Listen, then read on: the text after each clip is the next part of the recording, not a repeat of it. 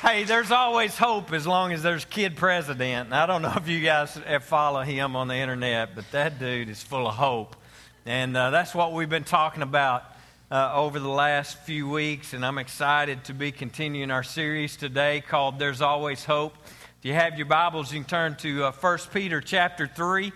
Uh, we're going to be looking at uh, some verses there in chapter 3 and then chapter 4, and we'll skip over to 2 Peter. But We'll have all the scriptures on the screen uh, if you want to just follow along there. While you're finding uh, our, our text today, though, I just want to mention something you may have already heard something about, maybe not. Uh, but we've got an event coming up at our church a couple weeks after Easter that's called Escape. And we often have retreats and camps and all kinds of things for our kids and for our teenagers. Matter of fact, we've got a group of teenagers out in Oklahoma City uh, this weekend at Southern Nazarene University at an event called Extravaganza. And uh, I appreciate Carla Hillian uh, coming to me, and we've been talking about just having a, a retreat for adults. And uh, we're going to host it here at our church. It's anyone is invited. It's not just for our church. We'll have people coming from all across our, our district, the North Arkansas district, attending this event. It's a Friday night and a Saturday, all day, April 28th and 29th. Basically, just telling you about it so you can mark your calendars and block it off. Uh, be uh, several guest speakers here that weekend, but we'll be getting you more information uh, coming up in the near future about that escape retreat weekend. But I just wanted to give you a heads up uh, that that's coming. It'll be a great weekend of, of spiritual renewal uh, for some of our adults uh, and uh, just want to encourage you to be a part of that. Also, as Hunter mentioned earlier, uh, we've got a big Easter egg hunt coming up uh, here in a couple weeks, and so we need a lot of volunteers to assist us with that. There'll be, if typical pattern holds out, uh, we'll have over a thousand people there. We've had over the past couple years over a thousand people show up for our Easter egg hunts. 30,000 Easter eggs be an incredible time of giving back to our community, but we need volunteers to pull that off. Go to the Welcome Center, sign up, uh, find a place to plug in, uh, and get uh, volunteer for that. Also, uh, our Easter services are going to be, we'll have a, a, service the Saturday night before Easter and then one on Sunday morning. There's information in your bulletin about that, uh, but we also need volunteers for that. But uh, anyway, we've been talking about over the past few weeks, except last week. Uh, we, uh, I, I, had just an awesome message planned for you last week, but wasn't able to be here. But I heard Daniel did a phenomenal job, brought you a great message from God's Word last week. I appreciate Daniel and Hayden filling in for us last week as while we were out. But we're continuing this uh, series today that's going to take us into our Easter celebration called There's Always Hope. And we've discovered that in a lot of ways, uh, to the human spirit, hope is kind of like fuel is to a car, right?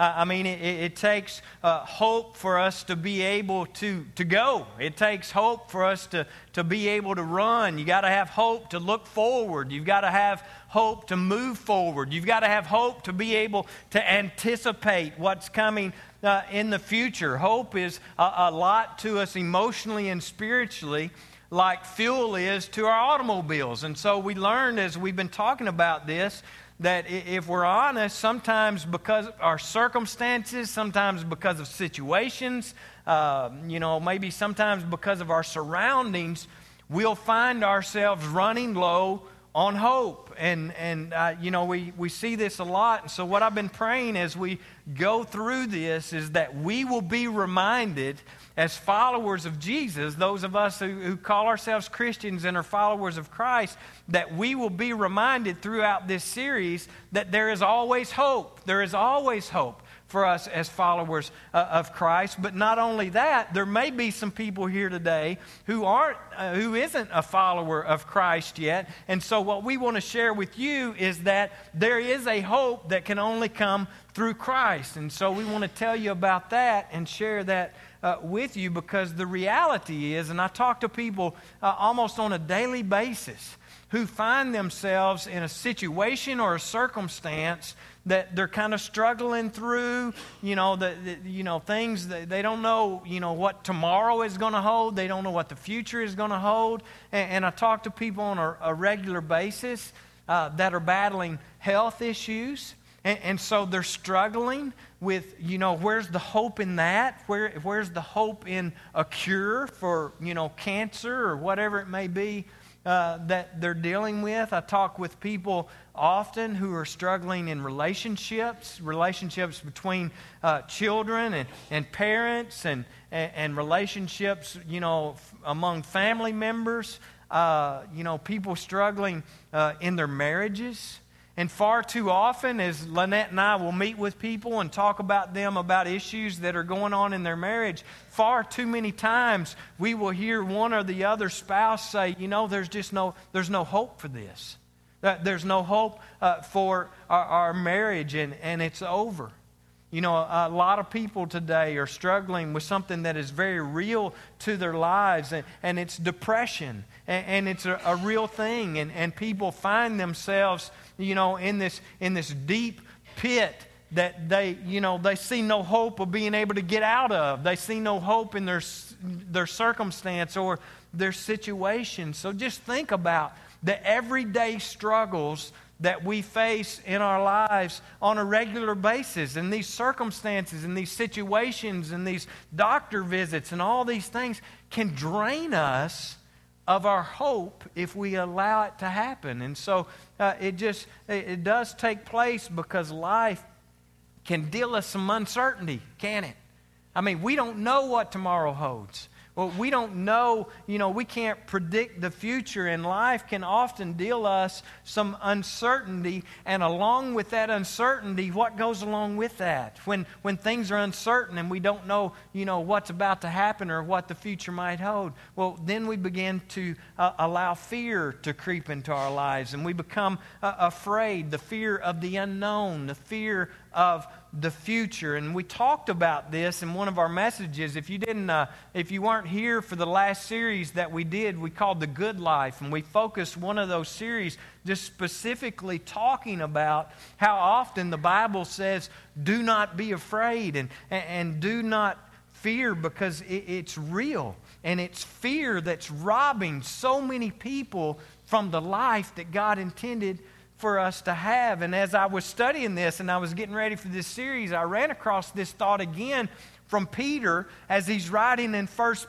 Peter, and I'm like, you know, here it is again. It seems like everywhere we turn, everywhere we read, everywhere we go in God's Word, it's talking to us uh, about fear. And, and, I thought, you know, I just preached on fear in this last series, but you know, th- this is something that jumped out to me because as we found a couple weeks ago, Peter's writing these letters to a group of Christians that, that are facing some, some very difficult circumstances and situations in their life. They're being persecuted. They're under the reign of a king that King Nero, who is very evil, evil king. And we talked about how he would uh, torture uh, Christians back in the day and, and, and murder them. And so Peter is writing uh, these letters, First Peter and Second Peter, to a group of people who are probably running low on hope, right? Because of their circumstances and their situations. And so, as I'm reading this, I, I run into this reminder again.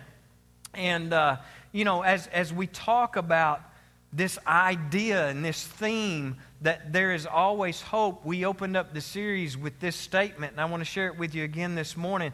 When you hope again, you feel alive again. And I want you to really think about this, okay? Because when we, when we feel hope again, when we have hope again, when our tank uh, is full of hope again, it's then that we experience and we feel uh, uh, life again. And we learned a couple of weeks ago what? That our hope is in Jesus, right? And we learned over in the book of Revelation that God's word gives him this title as the ruler of all the kings of the world, right? And so we have this hope uh, in Jesus, and it comes from nowhere else. It comes from no other political party, it comes from no other uh, leader in our world. It says our hope comes from Jesus, and he is the ruler of all the kings in the world. Our hope is in our faith. And we as Christians, listen, we are people of faith. We walk in faith. We trust in faith. Our hope is in our faith.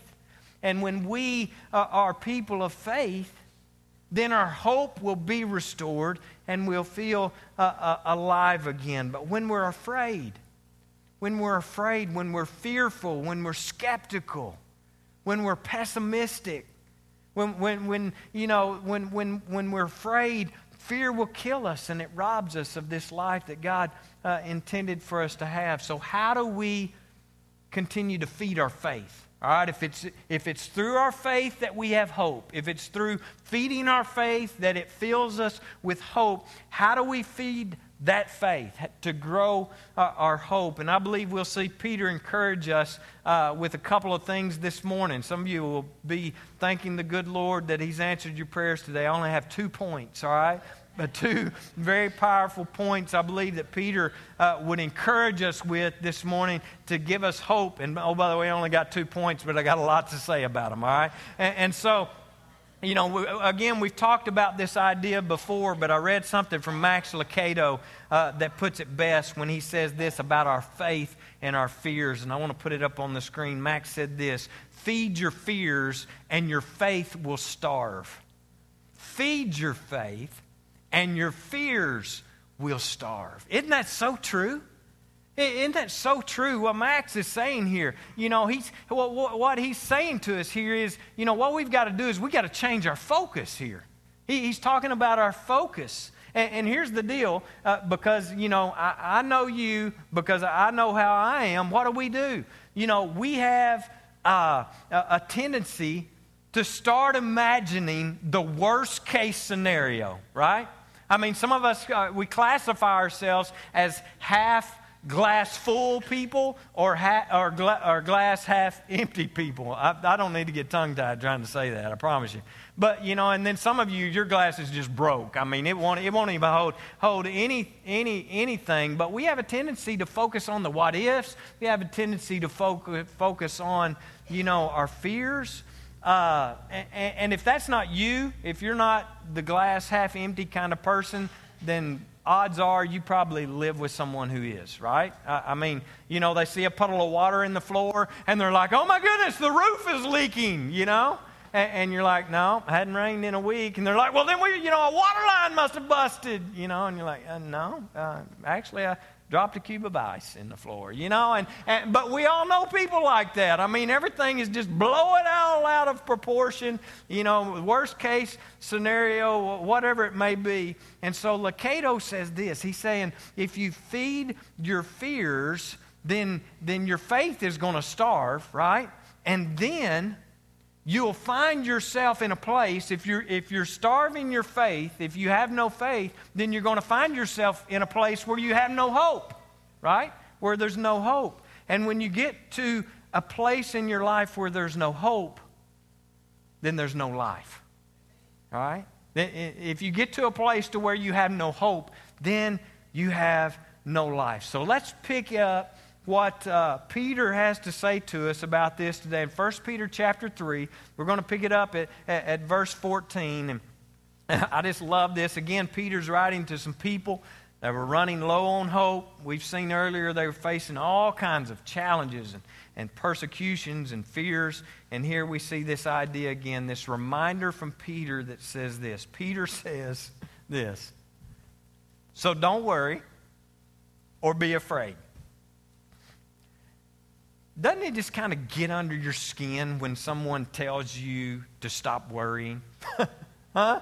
Does it bother you just a little bit when someone tells you, you know, you, need, you just need to quit worrying?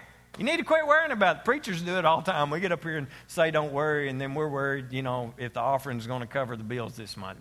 But, you know, but, you know, so, you know, Peter says, uh, don't worry, don't be afraid. I, I, hate it when someone tells me not to worry or don't be afraid. I'm just like, shut up. You know, you don't know. You don't know what I'm dealing with. You don't know what I'm going through. You don't know my circumstance or my situation.